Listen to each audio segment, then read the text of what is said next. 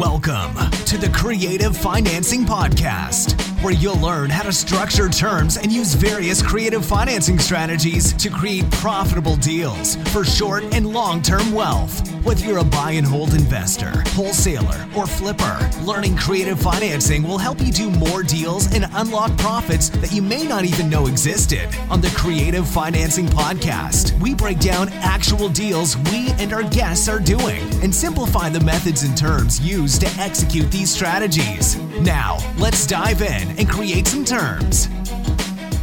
Hello and welcome to the Creative Financing Podcast. I'm your host, Jonathan Gallegos, here with Jeff Rappaport. And today, guys, we're going to be talking about negotiations um, after you've submitted an offer. Uh, so, and handling objections, really. Um, so, Jeff, uh, he just barely mentioned this to me. So, uh, I'm guessing that you have a deal you're working on right now where you've had to do a little bit of that. So, let's talk about that. So, really, actually, the reason that it came up is um, I am trying to, we, we constantly get um, negotiations or objections when we make offers, right? Um, we pre-screen a seller, we gather as much of the information as we can, then we put together offers through an LOI. Then my acquisition manager sends that LOI and then tries to have a conversation with them where he can walk them through each offer and how they would work. And sometimes we don't even have that conversation because they won't pick up the phone. Sometimes they email back and just say this, that, or the other, like, hey, I like this option, but this. Or um, so there's this interaction. And one of the things that I, I just talked to him about is that I want him to handle more of that negotiation or overcoming those objections. And um, so I put together like five or six uh, what I feel like are probably the most common things that come back. And I'm actually going to do some training with my acquisition manager next week on exactly this. So I thought this would be a great, you know, quick and easy way of how I would deal with some of these. And you know, that way you feel confident when someone comes back and says, well, what about this? Or I want that. So I love that. So I'm going to be kind of writing these down as you say them. Okay. Uh, so we just had one, and literally it was an email that was sent back to us. Said, yeah, we'll take option number two, uh, but we want 20% down. And then they listed the amount exactly. So it, we want like $60,400 down. And what happened is my acquisition manager would then come back to me and say, well, what do you want to do? And uh, I don't want that to continue to happen because here's what I would do. I would potentially go just modify the LOI and we'd resend it. But I, I can tell you right now, I'm not paying 20% down. I'm, it's not happening. Okay. This is a single family home. Uh, there is no way that I'm going to get 20% plus from an owner occupant. And yeah. so th- there's absolutely no reason for me to just go modify my offer. I'm just going to increase the down payment slightly, and then they're going to come back and say, No, I want 20%, and this is going to be a dead deal. Would you agree? Yeah, yeah. Pretty much. That's how we've been handling it. It's like, no, no, I want you to have a conversation with them. And here's how the conversation should go, in my opinion. Hey, great. I saw that you you are interested in our option number two. Um, that's awesome. We we would love to work with you. Um, it sounds like you have one issue. Um, immediately when I heard that they wanted 20% down, that's a pretty interesting number to choose, right? It doesn't seem like it's because I need that amount of money. It's probably because they've heard in the past that um, if you do owner financing, you should get 20% down. And then they literally had the exact number of what that would be. To me, right away, I'm thinking they don't necessarily need this money. This is a trust issue. This is that we don't know who you are, and the more money we can get from you, the more we trust you. Would you agree? Yeah, Yep. Okay, so that was the first thing that went through my mind. And so I would say to him, so I wanted to talk to you about this 20% down. Um, is there a reason why you're looking for 20%? Is there something that you're going to use that money for that you need it for? Um, or is it really more of like, hey, you don't know who we are and you don't trust us? And I, I would just come out and ask them. And most likely they'll say, well, yeah, well, we're afraid that, um, that you're not going to do what you say you're going to do, or you're going to wreck our house, or, you know, that's our insurance policy. And I would say something like, I totally understand that. I get it. Here's what we can do. Okay. Most likely, Mr. Seller, we're not going to be living in your house, right? We're not going to be owner occupying it. Um, we've got to go find that buyer. And in our experience, what we're going to do is we're going to find someone with about 10% down. That's kind of the market, what, what the market says. Every once in a while, we find someone more, but we, we're confident that we can find someone with 10% down. We're going to get paid from our buyer. So we can't pay you really more than what we offered you. But in reality, we're going to treat this almost like a rental as opposed to a sale. You're not going to, we'll probably do it as contract for deed, so you're going to remain on title. Um, if you were going to rent this property, you'd probably get $1,800 and an $1,800 security deposit. I'm like, what does that protect you against? Here you're going to get, I don't know what it was, 14,000 or something like that. Um, yeah, it's probably like 13, 14,000, 15,000. Uh, that protects you against a whole lot more. But here's the key. If we're successful, and if all the rest of the numbers make sense to you, and you had a problem, and that is what you're concerned about, right? If you had a problem, if uh, the buyer was to stop paying, is probably the biggest issue. Is that correct?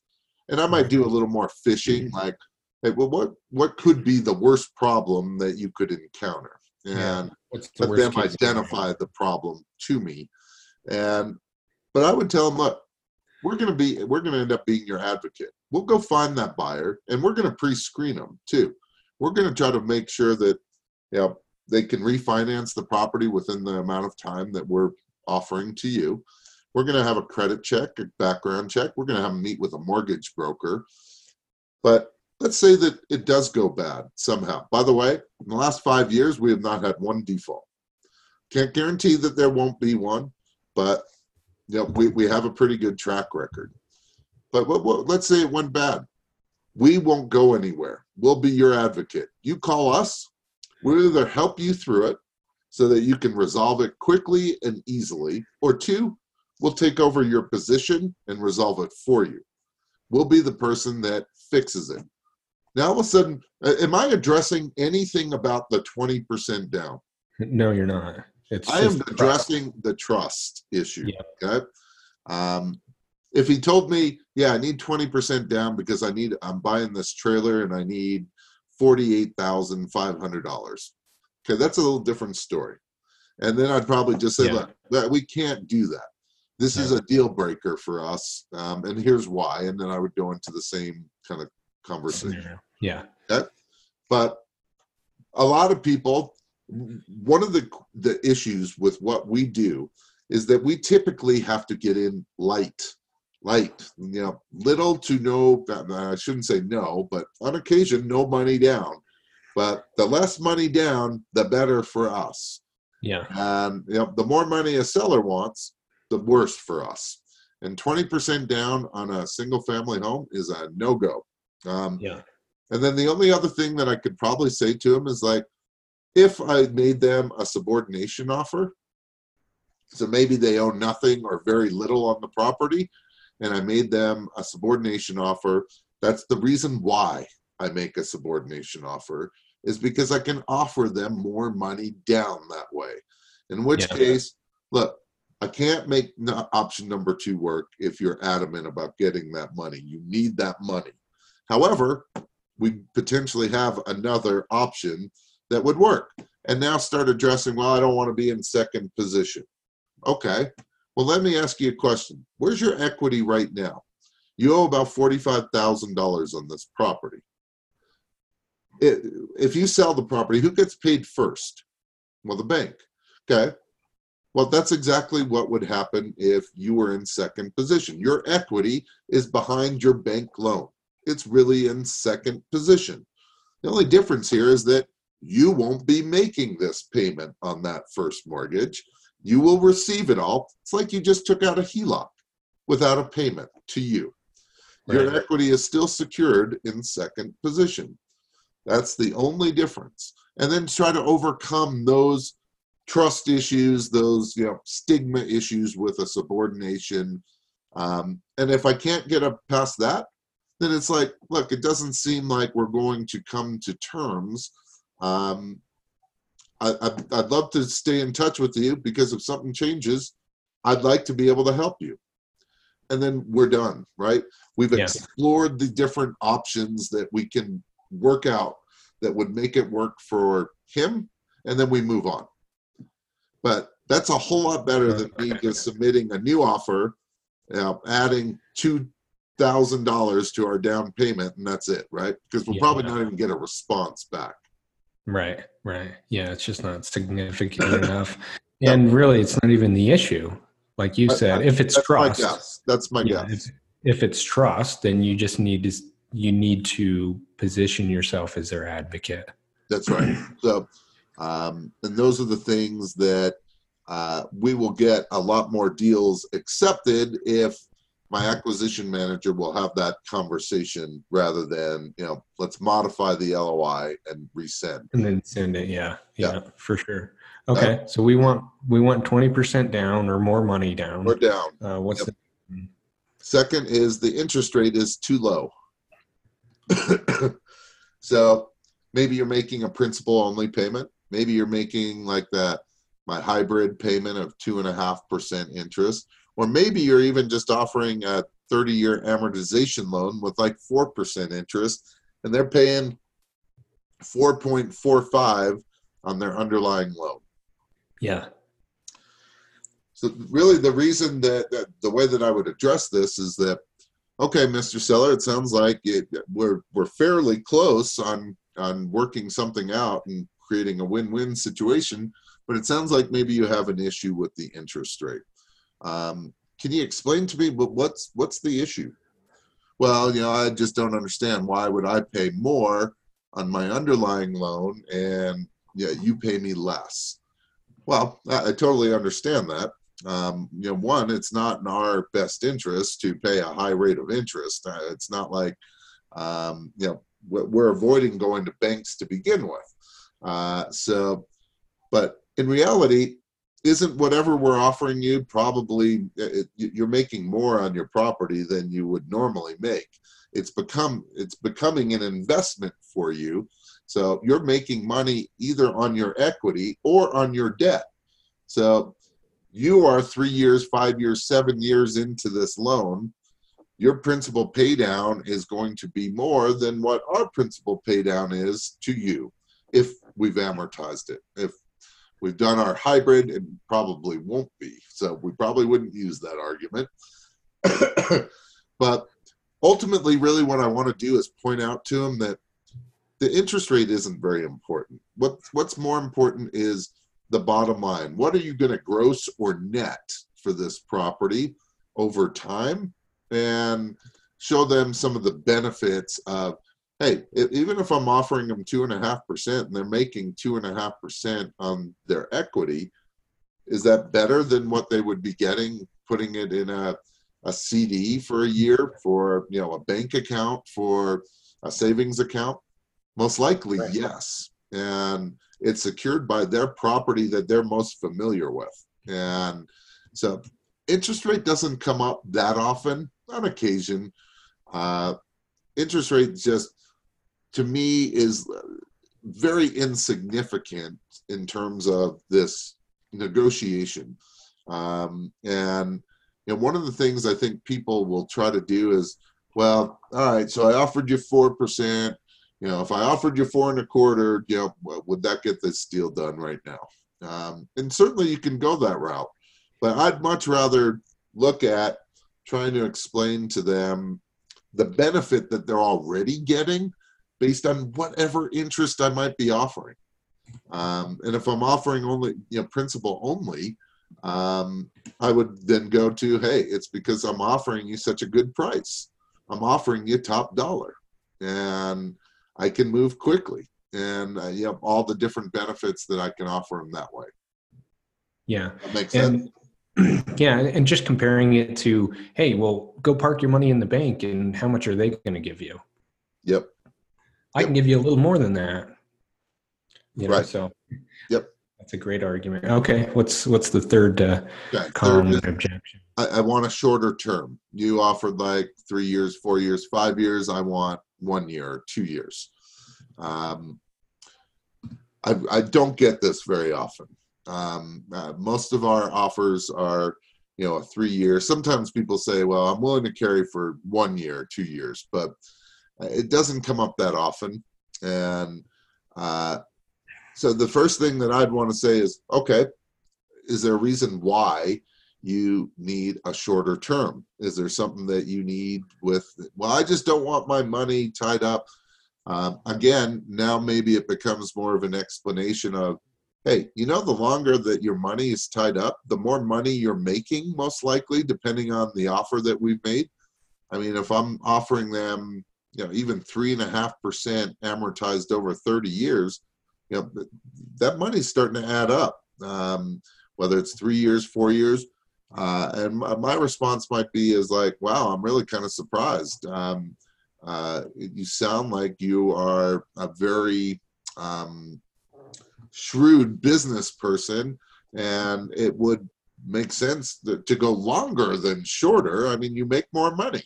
Uh, yeah. You know, if if this was a rental property it's like you know, it doesn't sound like you're looking to 1031 exchange into something. So as soon as you sell this, you've got a tax benefit or a tax consequence.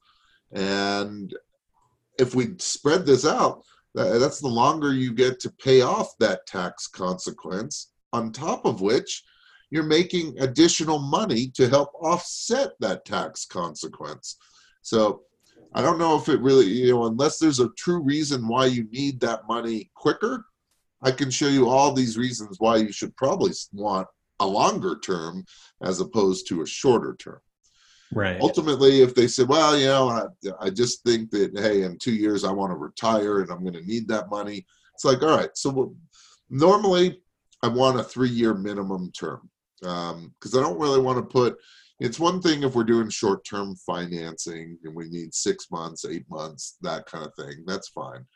It might be fine if we're doing this as like a BRRRR method where we're getting in with owner finance, we're going to make some repairs, we're going to raise some rents, and then we're going to refinance. Mm-hmm. But it's a whole different story if we're trying to put an owner occupant in the property or we're selling to a landlord that it makes most sense to to hold this property for a few years. So mm-hmm. they might say, hey, um, yeah, I'd go two years, but I can't go three and three is kind of my my minimum.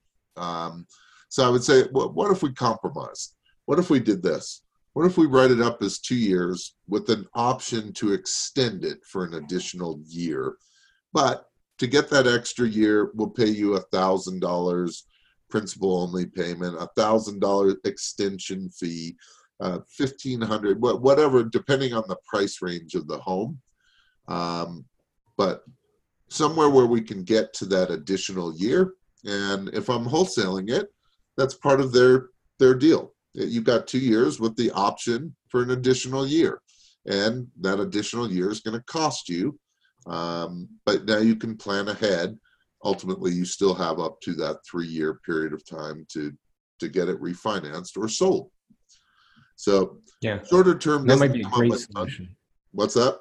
That might be a great solution right there. Just add yeah. an extension option. So yeah, we'll give you the two years, but will you can you give us an extension option? So if at the end of that time we're not able to refinance yet and we need a little more time, we have that option. And yeah, it might cost us a little more, but you know, at least we can we have that there. Yeah, looking back at yeah, uh, and the reason that I say this, and we should have done this on the deal that we sold to you, um, because we knew that it was going to be a pretty decent size renovation, right? Um, Yeah. So Bigger what- than I anticipated. yeah. So what we should have done is, I think we agreed to like seven months, right? Yeah. Um, and what we should have done is just said, hey, we have the option to extend for three additional months for $500 a month. And most likely he would have been fine with that up front, Yeah. even if it was a $1,000 a month, whatever. Cheaper than going and having to get, you know, cash Hard out, money. the hard money and um, you know, so especially when you know maybe the the time frames are a little tight.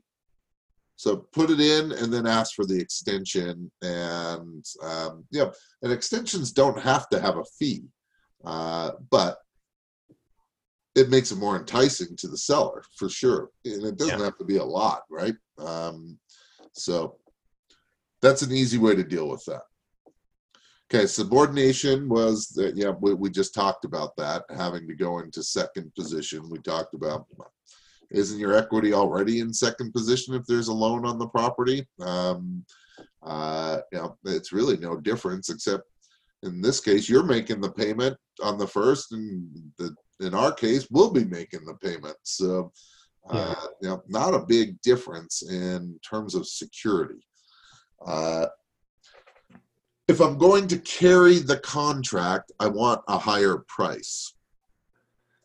I was actually just listening to uh, what's that? Is that the fourth objection? That's five. So we had asking for more down payment, Yep. interest rates too low, Right. shorter term, Yep. Subordination, and then this one. If I'm going to carry the contract, I want a higher price. Okay. So I was actually just listening to a YouTube video um, in the last 24, 48 hours, and Ron LeGrand, um, been around forever. Um, you know, he's the one that was my first real teacher mentor, and um, we, we don't we don't do things exactly the same way. It's not unusual. Investors, uh, I wouldn't expect that anyone listening to this podcast will do everything the same way that I do. Uh, you know. You, you develop certain concepts and then you figure out and determine how you want to deal with them. And uh, he was talking about when he creates terms, he always wants a discount, no matter what. He won't pay full market value, no matter what. Um, uh, he's got to get a discount, and if he doesn't get some kind of discount, then he will walk from that. And uh, I am not quite the same way. I may be willing to pay retail price or or even above, depending on what kind of terms we're able to to come up with. But if someone came to me and said that, hey, if I'm going to carry this contract, I want a higher price, I would say, what kind of price are you thinking? Well, if I'm going to do this, I want ten thousand dollars more. I, I would say, so if I can make that happen, I would have to tweak some of the other terms. Are you okay with that? I mean, would I be willing to pay someone ten thousand dollars more than retail price for their property if the rest of the terms suit me? Yeah. I I mean, all day long, every single Yeah. day. And we've Uh, talked about that multiple Hey, what, times. what, what if I did?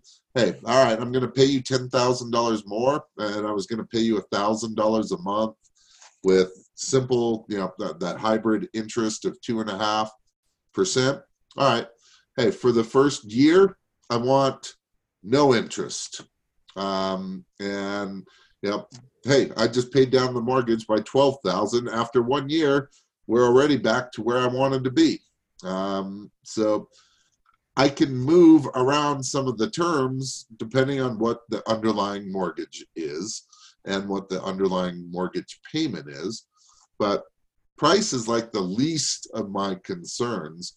Um, you know, I remember making an offer. I didn't get this done, but it was like a, I think it was like a 30 unit apartment building, and she was adamant she wanted 2.3 million dollars, and uh, I made her several offers. I mean, we just kept going back and forth, and um, you know, I want a higher interest rate. I want, uh, I want this price, and I said to her, "What is most important to you?"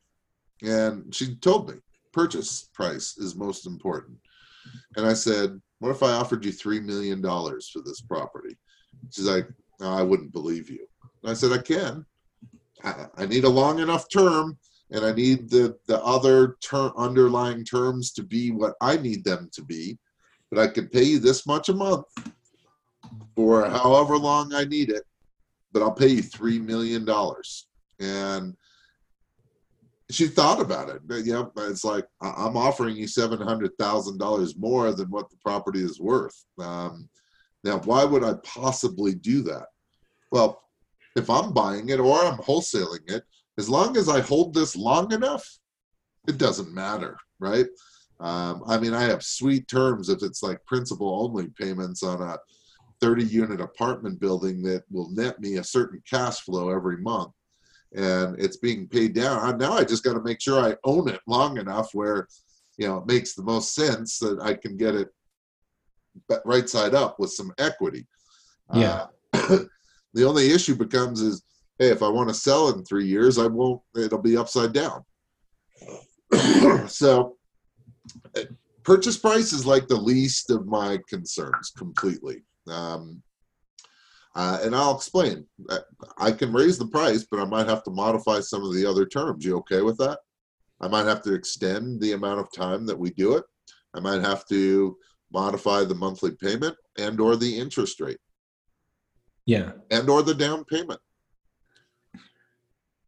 So purchase price is not much of an issue. Uh, and the biggest thing I would say is, what do you want? Let's let's get you hooked on why we should do this deal. Yeah. Okay? You might have to modify some terms a little bit, down payment, interest rate, or just the holding time. That's right. What's more important? Okay, there's one more, and then you know anything that maybe that came to your mind, Jonathan. Okay. I don't want to do owner financing because I have an underlying loan and I'm afraid of the due on sale clause. Okay. Ever heard that one? No, I haven't. No, it doesn't come up a whole lot, um, but it does come up. And so, one thing that you could do is say, "Is that a major?" First thing again, always ask a question, right? Let Let's get to what the real issue is. yeah. What is it that you're concerned about? Well, what if they called the loan due? Um, well, what what's the worst case scenario? The the burden's going to be on me or my buyer, right? Not you. Um, I, I realize that you don't want to lose your property, and certainly we weren't we wouldn't allow that to happen. But the burden would be on me, you know, who put down a bunch of money and has been making monthly payments, and you know, I'm the one that has the most to lose. Um, you can always you, you have the equity in your property. You're you're you're protected. I said, second would be that how how much do you think banks want to call loans due? Um, right now, you're a performing loan. They're collecting interest, which is why they're in business. They make loans and they collect payments. And right now, your loan is performing. For them to call the loan due, they would actually have to put you into what's called a non performing loan. And that means that they are penalized that they can't lend out a certain amount of money. So if, if you owe them $250000 i think it's seven times that amount that they no longer can lend out.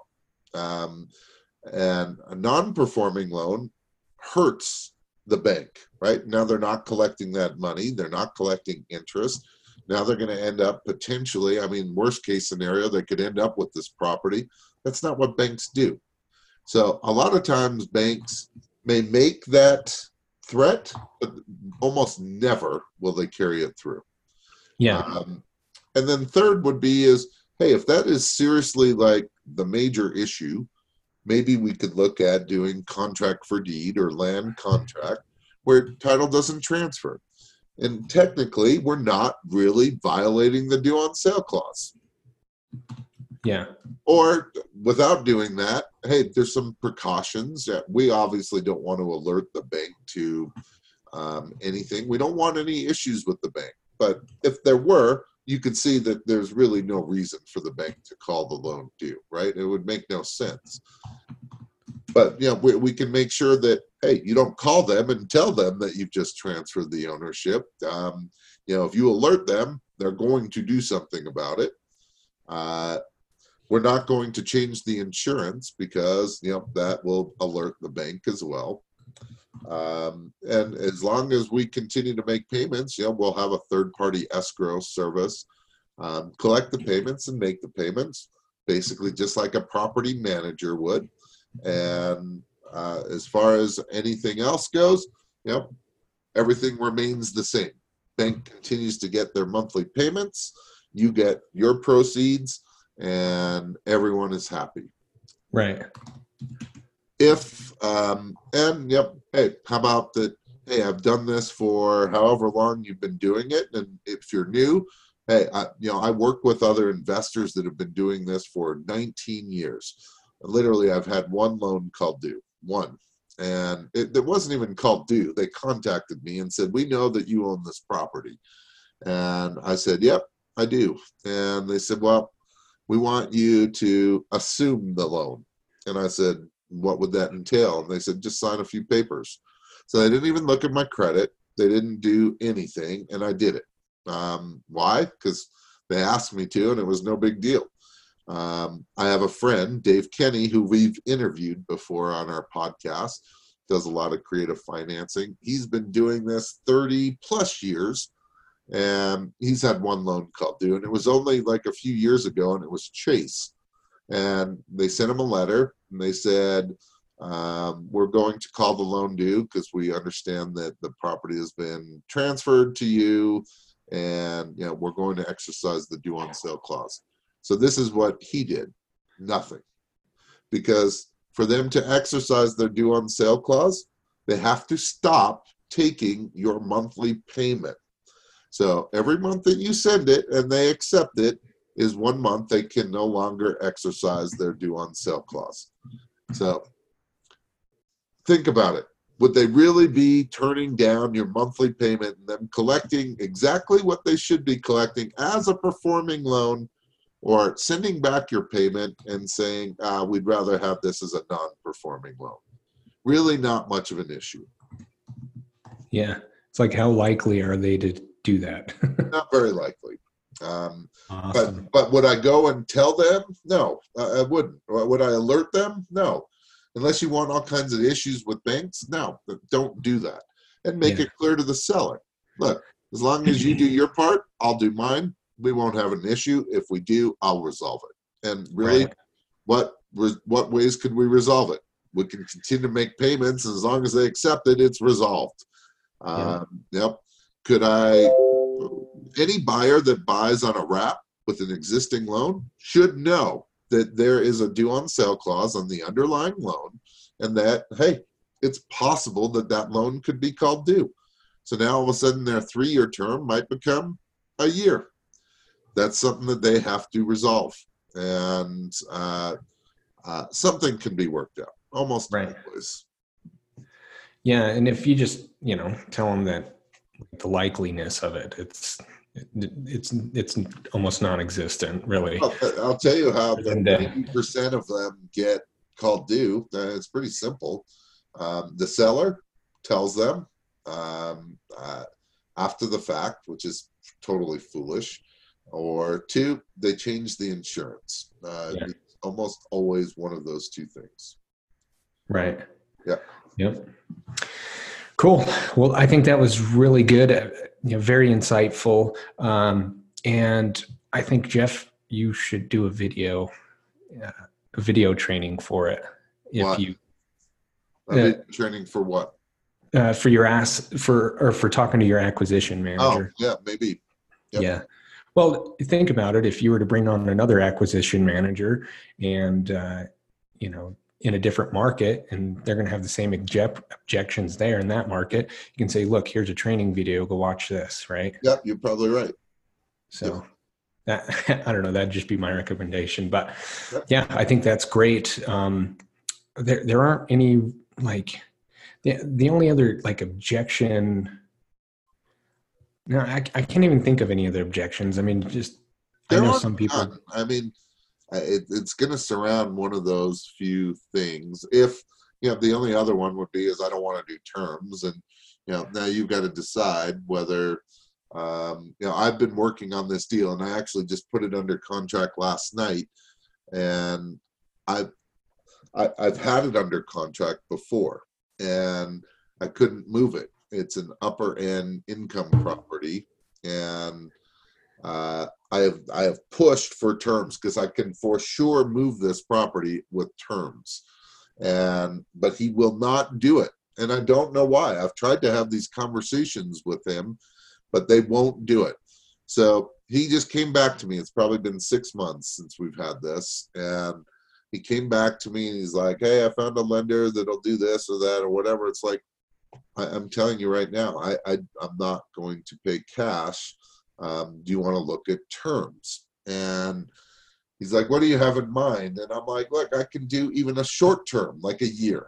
And um, uh, you know I, I don't believe that he needs the equity out of this. Uh, you know he's just he's a real estate agent. He uh, maybe he has certain you know st- he stereotypes owner financing in such a way. I, I don't know but he won't do it and uh, I actually literally sent him something that said, "Look, I'm not going to be the buyer. Um, uh, I'm going to try to go find that buyer." And uh, if he would have taken this short-term financing deal, that we, we absolutely could get this done. Um, but he once again took cash, and it's like, look, give me 30 days. I'll see what I can do with it. Um, it is almost $50,000 less than when I had it before, but I'm I I am willing to go and deal with every objection he has. He just won't give any to me. And that that that sometimes is the hardest thing is that tell me what the issues are so we can address them as opposed to um, you know, you just don't want to do it. And yeah, he's just like, eh, I don't like that option. Yeah. It's like, well, tell me why. Yeah, Uh, I, don't, I don't know. I don't know. yeah, you can't. You can't do. It. I mean, like you said, you can't. You know, you can't make to fit every hole. Like, like we don't have the option in every scenario, and we've talked about that uh, multiple, multiple times on the show. Right? Like, there's not every deal fits. You know, the creative financing scenario or what we need to buy it at. So. Sometimes you just got to know when to walk away. Well, and I, I did walk away, um, but I did get a significant discount, and uh, it's it's a deal. Uh, whether I can move it or not, it's a high end duplex that um, actually has two mother-in-law apartments, so it's really like a fourplex, and um, and it's big. So, uh, but the terms would uh, the terms would have made this like a no-brainer. And, Yeah. uh, but again, I, I can answer objections and I can negotiate and I will get more deals accepted. I will not get all deals accepted. There will be times where it won't, I can't, I can't get them to do what I would like them to do. They want to do whatever they think they want to do. And Yeah. uh, you're right. Some point you got to say, hey, enough is enough. I got to move on. Decide if they're going to be in your follow up system or not. And maybe you have something like this where six months later they come back to you and say, okay, we liked you the best. so uh, here, do this. Yeah. Try to get this They- they should be in your follow-up system. Absolutely. And guess what? The longer it takes for them to sell a property or you know the longer their property sits on the market or the more time they spend trying to sell it as months and months go by they're going to gradually become open to taking terms. Yeah. because they can't move the property. Right.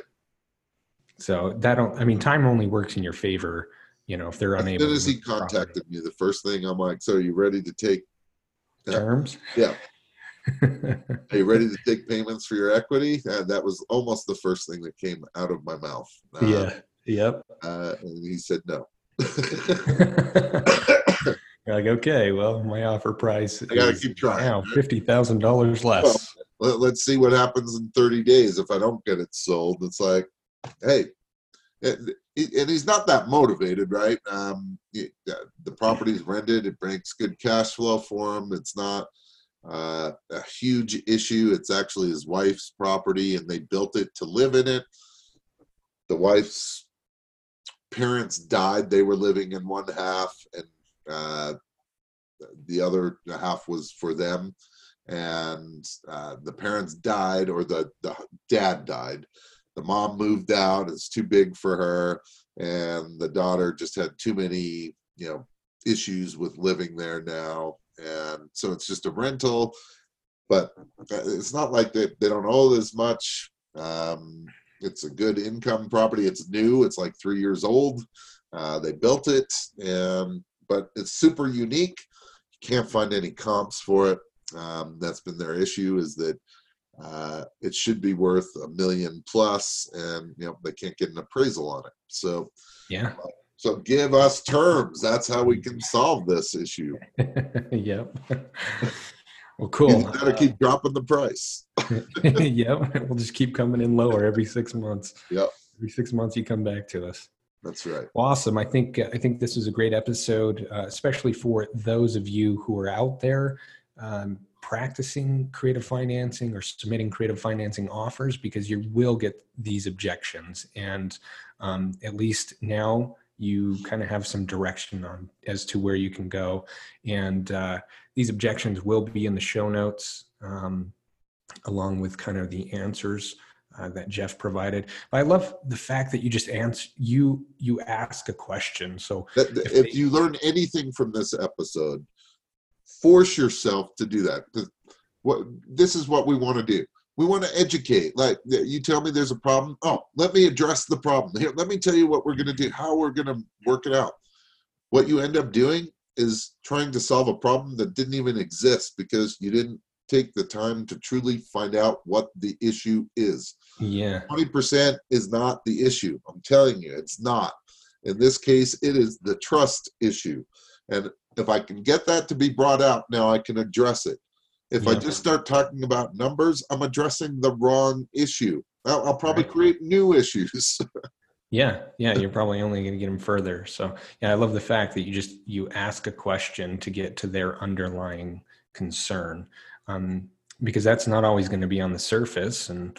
Um, you know their objection might be this but really it's the trust like you talked about so I, I think that's that's crucial like jeff said if there's one thing you've learned from this episode it's ask another question to find out what the underlying concern is dig deeper Stop Um, yourself from trying to fix the problem immediately. You know, Yeah. uh, uh, just take three seconds and think. Question. Ask a question. Right. Yeah, that's gold right there, actually. Yeah. And especially in any sales process, right? Any sales process out there, you gotta, you gotta, you gotta squeeze out their uh, objection, and then you got to address that, um, and you got to solve it, right? And then, and then the sale will move forward. Yeah. So, Yep. cool. All right, guys. Um, hope you've enjoyed this. Uh, if you're out there using creative financing, um, we want to hear from you. Uh, also, if you have deals that you're working on and you're like, even if they're past deals and you're like, hey, how would you have structured terms on this property specifically? Um, leave us leave us a message on our hotline. We'd love to bring that on the show, and uh, I can present that to Jeff, and he can show us exactly what it would, what he would have done in that situation uh, to create offers. So. Uh, And one of the things number we could do. Sorry, Jonathan, I don't mean to cut you off, but one of the things that we could do if that if that were to happen is I won't even look at it, and we'll just deal with it from start to finish, like on the on the fly. Which Yeah, on the spot, you know, yeah. how everyone would do it anyway. Yep.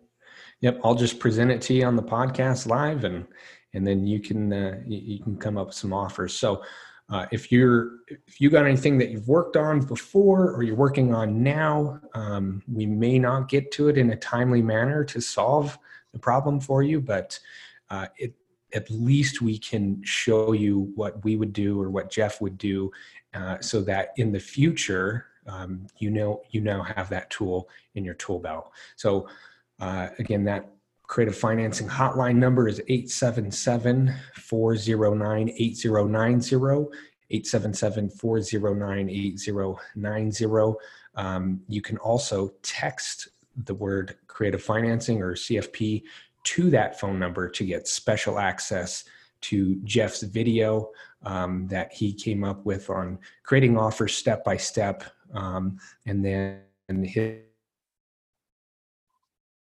extra strategy is LOI in there. Um, so it's a really good video to get, especially if you're just learning creative financing. So go get that. Um, you can find us on the web at the creativefinancingpodcast.com. And uh, we're on Facebook at the Creative Financing Podcast and then YouTube, the Creative Financing Show. Uh, any last words, Jeff? My goal for 2020 is to help 25 people get to where they want to be in the real estate business. Uh, if you're interested in our apprentice program, give us a call. I'll explain what it is. It's a good fit. We want to work together. If not, no, no high pressure, no sales, nothing. Uh, I want to work with people that want to learn. Awesome. Yep. So just uh, call our hotline hotline number and just mention that you're interested in the apprenticeship program specifically, and Jeff will give you a call back on that. Hey, Jonathan, really quick before we end, you know, I, I want to thank you. I, you know, I don't know if you get enough credit for everything that we do here because, you know, we, we, we don't plan these uh, plan these out ahead of time. Really, um, I don't give you a heads up of what we're going to talk about. So I just spring it on you, you know, right before we go, and you've got to be like, uh, you know, and I put you on the spot a lot, and um, so I, I wanted to thank you. I think that uh, you know, there's no way that this podcast exists uh, without your um, being able to see where this could go. And uh, you know, I, I, think a well overdue thanks. And hopefully, everyone out there, you know, realizes that hey, if it weren't for you, this doesn't even. There is no the creative financing podcast. yeah, well, thanks for that, Jeff. I do appreciate that. I really do. Um, and I know I, I know I had to talk you into it. Um, so yeah, you're you're right. It you know if if uh, if I didn't kind of persuade you in the beginning, um, yeah, at, at least you know this show with you in it and and uh, with what we talk about wouldn't exist. So, yeah, I I do a lot of the back end work, guys. If you don't know, Jeff is uh, he's all the knowledge and experience, and I leverage that, and I do all of the tech work. You know, I do all of the podcast editing. Um, I do all the show notes, all that stuff. So I kind of do all the technical end of of things, and that's kind of my role. And it's been a good fit, really, for both of us because I'm learning from Jeff and. Um, you know, there's I'm not learning how to do all this. Yeah, and he doesn't learn how to do all that stuff. And, and it's minimum, you know, it's a minimum time commitment on on Jeff's part and more of a time commitment on my part. But I'm okay with that because, you know, I, I get to learn here and uh, and we get to share it with with our audience. So we get to just bring value. Yep. Well, I, I do read some of the. Uh, I actually read all the reviews. So if you haven't rated us and reviewed us, please do so. I mean, that only helps us get to a bigger audience. Uh, but uh, I am appreciative that they do recognize, our listeners do recognize that you are, you know, this is a partnership. It's not about me, it's about us. And uh, so I appreciate that. But I just wanted to let everyone know how appreciative I am because I know how much you've got to do to put this all together. And uh, without you, this doesn't exist. So, cool. Uh, yeah. Well, thank you, Jeff, for that. All right, guys. Till next time, go out there and create some terms. Thanks for listening to the Creative Financing Podcast. We need your feedback to continue to bring you the best strategies in creative financing. So please subscribe, rate, and review the show on iTunes or wherever you get your podcasts. We greatly appreciate your ear and please pass this on. Until next time, create some terms. This show offers general information on creative financing strategies and real estate investments. Nothing contained herein should be considered personal, legal, or financial advice. Every state has individual laws governing the use and type of documents used to execute strategies discussed herein. You should consult with a local licensed real estate broker and attorney before relying on any information contained herein. Information is not guaranteed, and opinions of the guests are their own. Profits are not guaranteed, and there's always inherent risk in real estate investing.